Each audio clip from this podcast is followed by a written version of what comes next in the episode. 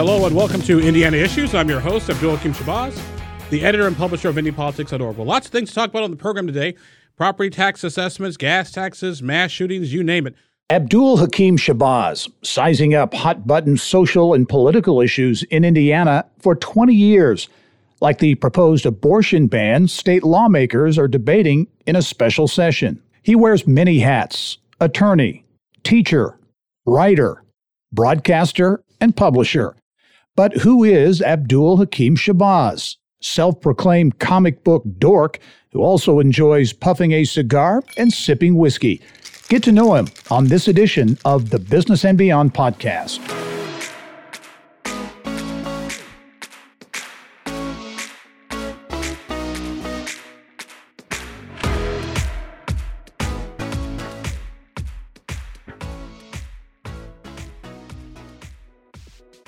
Hello and welcome to the Business and Beyond podcast presented by PNC. I'm Gerry Dick.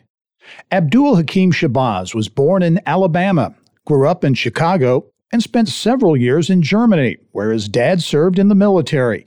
He earned a degree in broadcasting and journalism from Northern Illinois University, a master's in public affairs from the University of Illinois, and a law degree from St. Louis University. Abdul eventually landed in Indiana in 2004 and has been covering politics here ever since. And it is my great pleasure to welcome Abdul Hakim Shabazz to the uh, to the show. Abdul, always great to be with you, whatever the format is, whether it's TV uh, or in this case on the podcast. Uh, how are you? Uh, doing good, my friend. It feels weird to be interviewed by you in a situation like this. Normally, it's me doing the, doing this. So, always great to talk to you, old friend. Yeah, well, you know, this is a very busy time for you. You are uh, ensconced at the at the Indiana State House for a special session. As we are taping this podcast, the special session just began, uh, technically yesterday, I guess. Lots of hot, a couple of hot button issues. Um, among them, the the special session was called initially on the governor's uh, tax refund proposal, but certainly abortion rights have taken uh, center stage. Give us your take on on what's happening. Uh, well, uh, like I said, we've got two issues. You're right. Uh, the abortion issue and, of course, the tax cut issue was what uh, lawmakers were originally called uh, back to do. Then the Supreme Court and the Dobbs decision overturned Roe versus Wade, went back to the states, and so now we're sort of in, a, in an awkward situation. It's interesting because I say I say I jokingly say my Republican friends. I'll tell you what. Let me take this. Let me go back about 20 years since we changed about 1995. I was a yep. young reporter uh, covering the Illinois legislature and fell in love with this totally hot, beautiful, awesome, amazing woman. Not my wife at the time because I didn't know my wife yet. So this, honey, still love you and everything, but it's going to pass. So it was interesting because when I first met her, we kind of went back and forth for several years. She wouldn't go out with me until one day we're all out with mutual friends. She says, "Okay, Abdul, walk to my car." Took it like, "Yeah, tell you what, I like you. I'll go out with you." So I was like, "Uh, uh, I don't know what to say right now. so I kind of felt like the dog that caught the car. Had no idea what to do. And believe it not, I was actually speechless for about five minutes. You that's speechless? Come on. Yes, exactly. And that's what my Republican friends are like right now over in the Indiana General Assembly. They're the dog that caught the car. For 50 years, they've said we need to overturn Roe versus Wade, give this back to the states. We're going to overturn Roe v. Wade. And so now they have an opportunity to do it. And they're finding out that threading that needle is some pretty hard stuff to do because you have the, the pro-life people don't like the bill right now, pro-choice people who don't like it. And usually, if two opposite sides don't like a bill, that means you're in the right spot. But this is such a contentious issue, such an emotional issue that they're they're really struggling right now to figure out what to do. Now, as we record this podcast, uh, the Senate Rules Committee passed uh, their version of the bill. There was some criticism about you know criminal penalties, so they made performing a legal abortion a class five felony which means like one to six years behind bars if, you, you're caught or convicted. Um, they also did some other things, but the two Republicans voted no. One Republican said no. One I'm sorry, one Republican voted no. Mark Messmer uh, from down south. Some other Republicans said, you know what, I don't like this bill, and unless it's improved, I'm not going to vote for it and gets to the floor. So it just sort of shows the how complicated that abortion issue and how emotional that abortion issue actually is. Because uh, Greg Taylor, who's a Democratic state minority, Senate minority leader, uh, actually broke down in tears talking about uh, an issue with his sister she had many many years ago. So uh, it, it it it's not it's not fun to say the least over there, my friend. Now with the tax cuts, that remains to be seen what happens there. You've got the governor calling for the 220 extra 225 225 dollar uh, tax rebate. It's in the House version of the legislation. The Senate doesn't like it. They want to give other types of inflation relief. So be careful what you wish for because you just might get it. And my GOP friends got it. Oh, hey, let's go back on the abortion issue uh, uh, quickly, just in terms of kind of the vibe down there at the State House. Uh, certainly protests uh, in and around the Indiana State House uh, over this issue. How does this compare, or does it compare to uh, a number of years ago? I guess it was what 2015 with RFRA. Is, is there is there a comparison to be made in terms of just the emotion exhibited at the State House? Uh, yes, because uh, RFRA had more of an economic impact on the state of Indiana, as you well know, because you covered it just like I did with, with businesses, as the state chambers, other business groups coming out against RFRA saying it was going to hurt Indiana economic growth and development and investment. So RFRA ended up uh, being changed. Here, there's not so much that emotional, there's not so much that economic argument, even though there is some of that. But this is a much more emotional issue for a lot of lawmakers, for a lot of people on both sides uh, of this particular issue. So from that perspective, I think this is actually bigger. Um, and you, are right. Uh, you know, the economic issue was was far more pronounced with RFRA, but there are some who certainly still do make that economic argument now, especially as it relates to Indiana's ability to attract and, and keep talent. Uh, are those kind of thoughts being being uh, being shared much uh, d- uh, during the debate? There, there was some of that uh, the other day when when lawmakers first took public testimony, but it wasn't necessarily a whole lot of that. But but you're right. Uh, it does, you know, how does Indiana attract, you know, talent? Uh, how do we get new businesses come to Indiana? And what does this do for uh, health insurance? Because you know, a lot of be competitive with health insurance. Are we going to pay now for people to leave Indiana if they have to have that reproductive procedure done and they don't meet the rape, incest, or the mother's life is in danger? So, so there's that whole element of it too, which I think we'll probably see some more amendments uh, either later this week or next week because it's got to go to the Senate, then it's got to go to the House, and the governor still has to sign it switching gears a, a little bit, uh, you're talking about Governor Holcomb. What's um, what's Governor Holcomb's popularity uh, index right now within the Republican Party?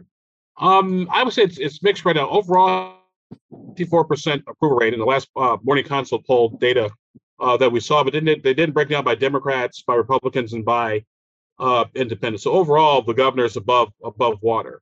Uh, he's got some issues with, I say, some of the more ideologically conservative members of the Republican Party the convention they have for Secretary of State Diego Morales beat the governor's pick Holly Sullivan. Uh, you had the whole COVID 19 situation, the mask mandates. Folks accused the governor of shutting down the state, which the governor uh, didn't do, just, just for the record. Uh, so he's got some issues with some members of his own party, but the good news for the governor is he doesn't have to run again. So right. he's, he, he's already already sort of in his lane. He'll be officially lame duck status after November midterm elections. But overall, uh, he's doing what he thinks is best for the state of Indiana for all Hoosiers, regardless whether Republican, Democrat, Libertarian, you know, communist, or anarchist. what, what do you think um, Eric Holcomb's uh, next move is? Where, where, what's his uh, what's his next race or his next uh, pursuit?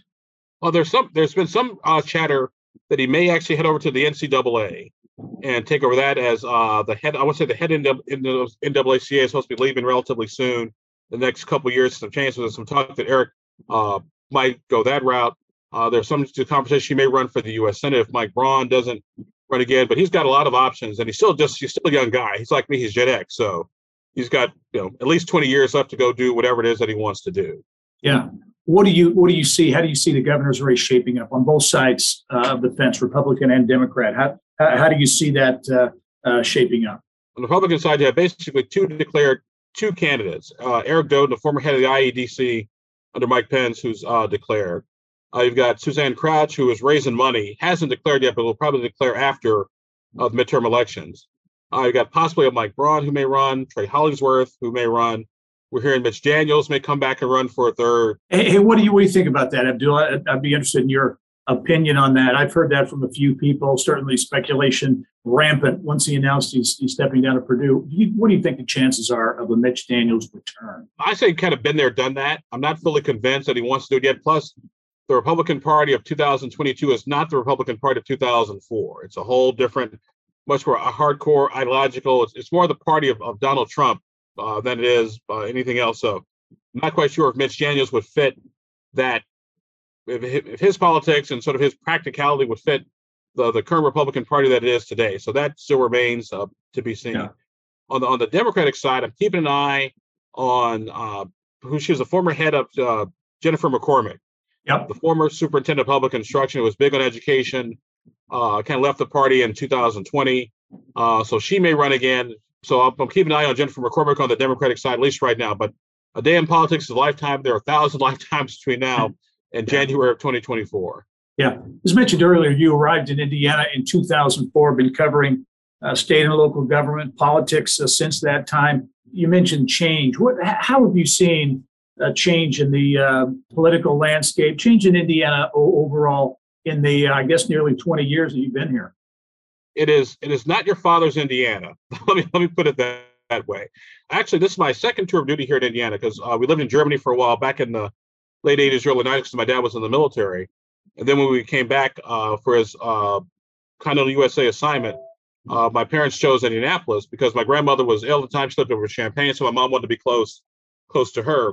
Uh, so my dad worked out of Fort Ben. We lived up in Lawrence, and I just recall this sort of one thing I noticed in particular was people would say, "Well, I'm from Lawrence." Like, "What? You live in Indianapolis?" Well, I'm not from Indianapolis. I'm from Lawrence.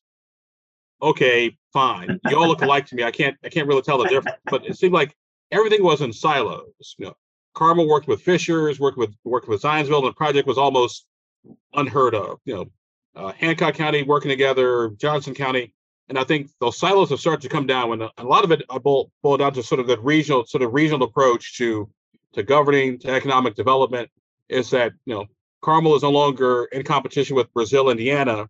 It's in competition with Brazil itself. Now that, that I think yeah. has been a major change. It's majorly helped Indiana grow and develop as, as folks have sort of torn down those silos and started working together uh, on these different economic development projects.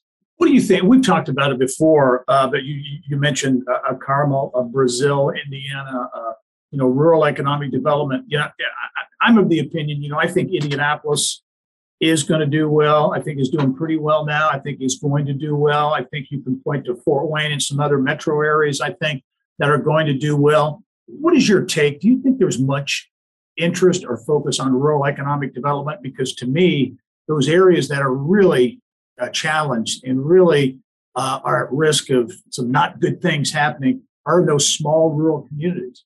Um, yes, and that's uh, something uh, Dan Elliott, uh, who is the candidate for state treasurer on the Republican side, has talked about because he's from a small, he's from a small town in rural Indiana, and so he wants to basically sort of kind of sort of revamp the way kind of the way the state does investments in rural areas and in rural communities. Because uh, I want to say there are almost sort of two Indianas. I wrote about this like years ago.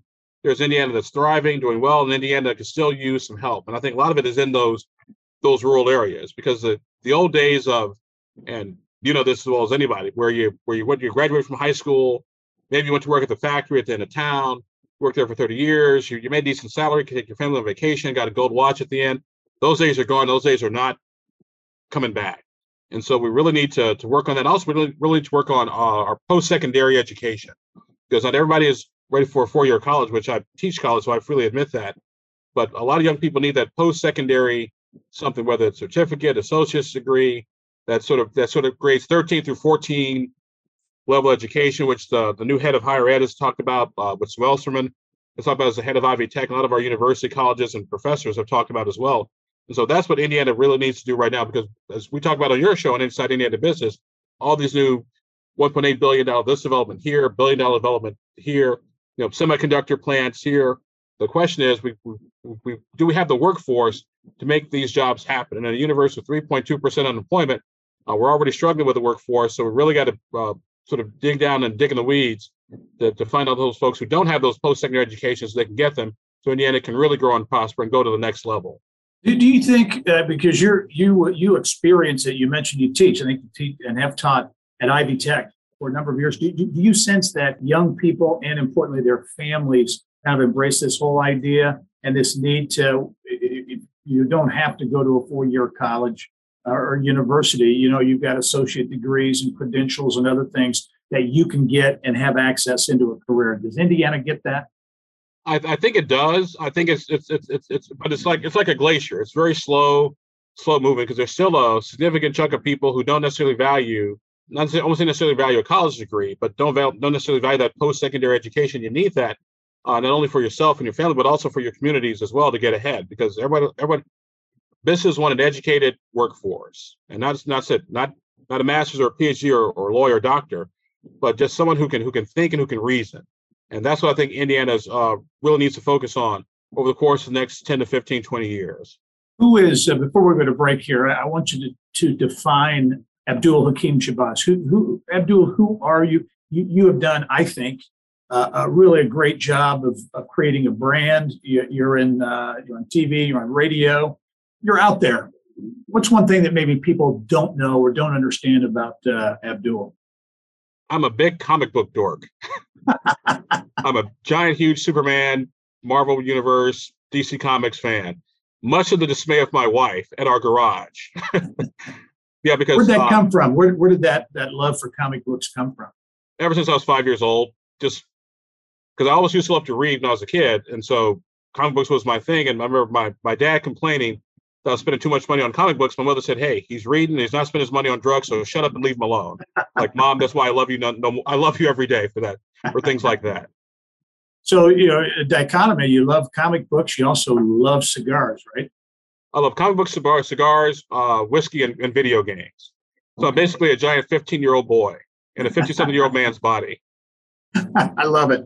Hey, much more ahead uh, with Abdul Hakim Shabazz. Uh, we're going to talk uh, the early days and uh, maybe what he sees as uh, his next adventure as well. That's when the Business and Beyond podcast returns. Stay with us.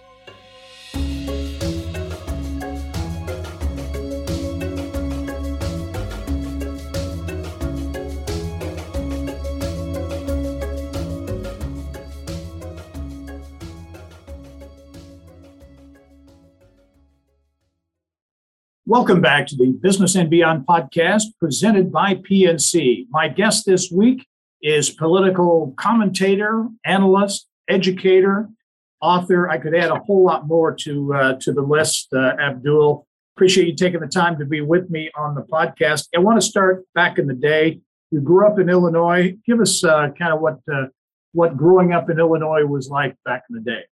I uh, grew up in Chicago, even though I was born in uh, Alabama, but don't tell anybody. I try to keep that on the on the on the down low. Grew up in Chicago, south side of town. Went to a very middle, upper middle class African American neighborhood on the south side. Went to college preparatory high school. Graduated from college in 1986, and then actually I was going to go to the University of Michigan, but instead my dad sort of reenlisted in the military. So I went to school in Europe for four years. That's where our family was moving to spent several years at the University of Maryland at their so they had a Munich division for college students and for military folks. Did that for a couple years. Came back to Northern Illinois University. Uh, got my degree in television and radio. I uh, went to work in Bloomington, Illinois for a while, literally right up the road, up, right up I-74, about 140 miles and some change. Did radio there. Went to grad school at the University of Illinois. Got my master's degree in government politics. Went back to being a political reporter, and then went to work for the Illinois Attorney General. And then went to law school in St. Louis which I actually went part time. So it was, and so instead of going to school, you know, Monday through Friday, I went Monday through Friday, but I had a uh, hour and a half commute, three four nights a week for three and a half years. So wow, that was fun. I'll never forget. Uh, one time I was back home in Springfield. My wife and I were visiting uh, friends from uh, just friends from uh, my Springfield days. So we drive to St. Louis to go visit friends from law school days. And about a half hour into the drive, my wife was like, "Honey, you drove this?" Like, "Yep." every day, like pretty much for three and a half years. Yep. Just like, wow. I, yep. That's why that's impressive. That's why I don't take excuses. You can get it done if you if you want. If you put your mind to it, you can get it done. Yeah, isn't that something? And you, you think about it when you're doing it. You're just you're just focused. You're going to do it, and you get it done. And the funny thing was in the in the car, just to carbonate myself, I'd have a class on tape. So listen like a contract class or a property law class on tape, and so just kind of listen to the lecture ahead of time. And so when I got to the lecture in, in school, I could ask a question and professor like, Mr. Smiles, that's a very good question. Where'd you get that from? Well, I just did my homework, sir. hey, what was your time in Europe like? What was that experience like? And did that shape you in any way uh, after your departure from Europe? Uh, yes, Europe was fun, but it took me a little while to get used to it uh, because I just graduated from high school. We'd moved for the first time into a foreign country, and I was off to college for the first time. So take all four of those things uh, together I had my two suitcases and a very heavy typewriter. My dad put me on a train and said, "Son, I love you, but I got to take care of your mom and your brother. So here's a couple hundred marks. Here's my phone number. Call me when you get there." And so on the four and a half hour train ride, I was just kind of thinking to myself, like, well, I can dislike it and nothing's going to change. I'd just be miserable for the next four years, or we can we can actually learn to learn to enjoy it. And I did. I actually had a lot of fun and didn't really want to come back when my time was up, but I had to, to finish my education. And the one thing I learned was I really learned to appreciate the United States of America. Uh, when I, when I got off the plane, I wanted to do the Pope thing and kiss the ground and kiss the tarmac, like, hey, we're we're back. But no, uh, living overseas, you realize how much you have, how much we have here, how much other people don't have in other parts of the world. Uh, uh, one of my trips uh, in Europe was actually went to Czechoslovakia during the during the 70th anniversary of the Russian Revolution. And so here are all these these beautiful buildings and churches that have been around for like you know, almost a hundred hundreds of years, all covered with ash and soot, because just the just the dirt and the pollution is like wow this is this is just this is just really really bad. And while we're on our tour bus, uh, there was a line outside of what I thought was a movie theater, and so I asked our tour guide, so what movie are those people going to see? Because normally in America, you see a long line outside a building. It's people going to the movies. Like, that's not a movie theater. That's a grocery store. Ah, like, wow. wow. And that really made me appreciate what we what we have here in this country. Now, are we perfect? Not by stretch of imagination. But it's the best darn thing. It's the best darn thing we got going on this planet right now. Yeah, yeah. Um, where did your interest uh, in politics come from? Actually, my interest I always had. I was always kind of interested in politics in high school, but it really didn't kick in until uh, I actually ended up changing majors because uh, I was actually a computer science engineering major in, in my first couple years of school.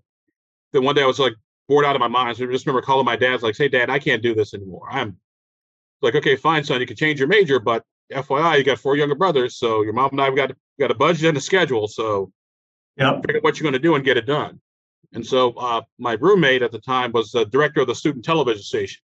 And so we went and watched one of his showings. I was like, "So, Bill, what do you think?" He's like, "This is crap. This isn't funny. This is stupid.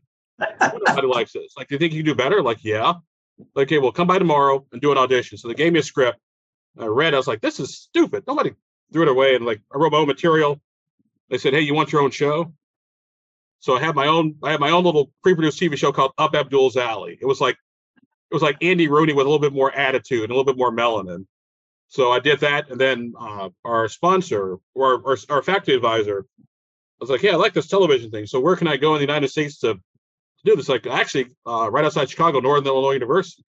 So that's what he recommended. Like, holy crap, that's where I'm, that's where I'm from. So went there, uh, did television, and then just developed an interest in politics as, as sort of an area of uh, covering government. And I've loved politics ever since.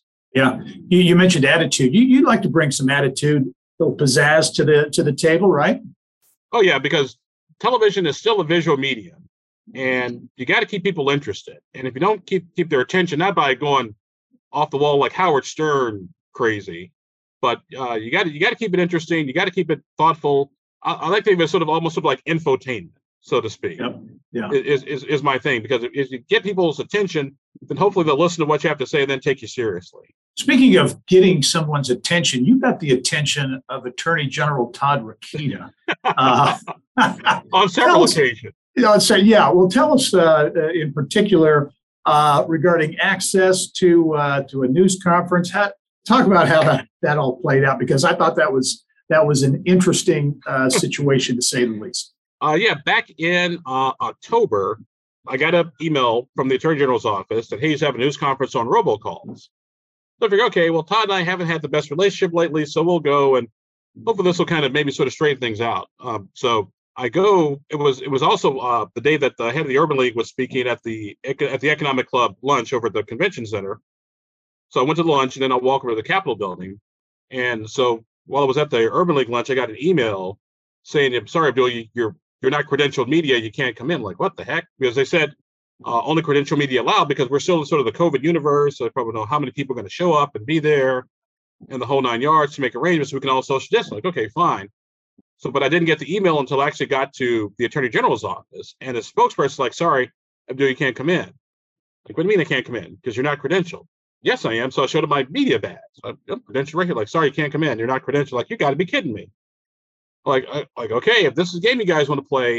I, fine because I can play it too. I can play it much better than you can. Because all right, I, so so I went and uh, sent the sent the AG's office an email first, like, hey, what's the policy for credential media? They never got back to me. Heard crickets, and so I called my friends at the ACLU, like, hey guys, I got something for you if you're interested. Like the Attorney General blocked me, banned me from news conferences. They just had a really bad day at the legislature. So that just made their day. And then eventually we settled, uh, and I have access to the Attorney General's news conferences again. Like the, First Amendment says, you can't keep out the you invite one media in, you got to invite them all unless you're disrupting or being a pain in the butt, that sort of thing. And what was interesting when I felt like when I finally got access, the Attorney General has not had a news conference in his office since October. So, so the way to keep me out is to keep sort of keep everybody, everybody out. Um, I'm, I wish I was making this up, but I'm not. Very interesting. Hey, did you have uh, mentors uh, along the way, or I'm, I'm, sure you did, but any that really stand out that, that really helped shape you? Uh, yes, a couple gentlemen. Uh, one gentleman's name was Steve Vogel. The other gentleman's name was Mark Magliaro. They're both news directors at the radio station I was at in Bloomington, Illinois. They basically told me, "Hey, pull your head out of your butt, stop being so damn arrogant, and pay attention to what's going on around you." And so, because of them, I really learned to to pay attention to local government, what was going on, what's really important to to pay attention to. Also, can also help me keep my sense of humor. Like, don't lose your sense of humor. Be yourself. And they also told me too that I can be biased, but I also need, but I also need to be fair. And that's always the approach I've taken in my journalism as a commentator. Yes, I have my opinion, but I always treat people fairly, which is why uh, on indypolitics.org, my website, whenever I play interviews, I try to play the interviews in their entirety. I don't edit for content or maybe maybe if somebody pauses, maybe clear out the pause with the ums and the ahs, but I always try to play people in their entirety because the one thing I don't like doing is taking someone out of context. And so instead of a 30 second soundbite, yeah, the interview will be about eight to 18 minutes long. But I think it's important so the audience fully understands, fully appreciates what's going on with their state and local governments. IndyPolitics.org, you've grown that as well. Uh, so give us a thumbnail description uh, of IndyPolitics.org. When I invented IndyPolitics.org, my goal was to be basically Politico, but for Indiana. Uh-huh. Yeah. Some days we do some well, some days uh, not so well. Uh, but that was that was my goal because I've always been a firm believer in covering local government because I always said because you get the national stuff anywhere. That you can you know turn on the radio, newspaper, whatever. But really good local journalism uh, has been hurting for a while, and so my goal has always been I say local government is the government closest to you because they can reach your pocket the fastest and the quickest. And so somebody's got to be there at a you know city council, school board meeting, you know the state house to figure out what's going on. And so when I got here in Indiana, Indianapolis back in 2004, I had a really steep learning curve. So I went to basically every everything. So whether it was like I said, city hall, school board, uh, we always went. And then people pay attention to you because number one, you're there, and number two, you get a reputation for knowing what you're talking about because you're actually there in the room at the time. And also when and, and coupling that with my journalism background, my legal background, you know, playing interviews in their entirety, I think that really helped uh, helped our reputation and sort of build things along you were a busy guy doing a number of things. What's what's next for for Abdul? Looking five, ten years out, or have you have you thought that far ahead on what you where you want to be? Well, actually, I'll say this to you because I like you and the few thousand people who listen to your podcast. I'm actually thinking about running for public office in the next couple years. Really? Yeah. Not really sure which public office just yet, but just kind of thinking about it, talking to some friends, like, hey, what's sort of the next next big big thing? So what what you're not sure what office? What are you thinking about? Um, maybe mayor. Well, but like I said, we got a long way to go to figure all that out. Plus, I got to convince my wife this is a smart thing to do. but that's uh, that's something that would interest you clearly. Yeah, it's, it's it's in the back of my head. Let's put it that way. Okay, good. That's something to follow up on uh, to be sure. Abdul Hakim Shabazz, uh, your good friend. I really appreciate you taking the time to be on the podcast and continued success to you with all the things that uh, you are into, and maybe that next uh, that next phase, if you will, politics. We'll be covering that very closely. Thanks. Hey, thank you, Gary. Appreciate you all as always. All right, and thank you for joining us on this edition of the Business and Beyond podcast presented by PNC. It's a weekly conversation with achievers in business, sports, entertainment, and beyond and you can download all of our episodes and get Indiana business news 24 7. All you have to do is go to InsideIndianaBusiness.com. I'm Gerry Dick. Thanks for joining us. We'll see you next time.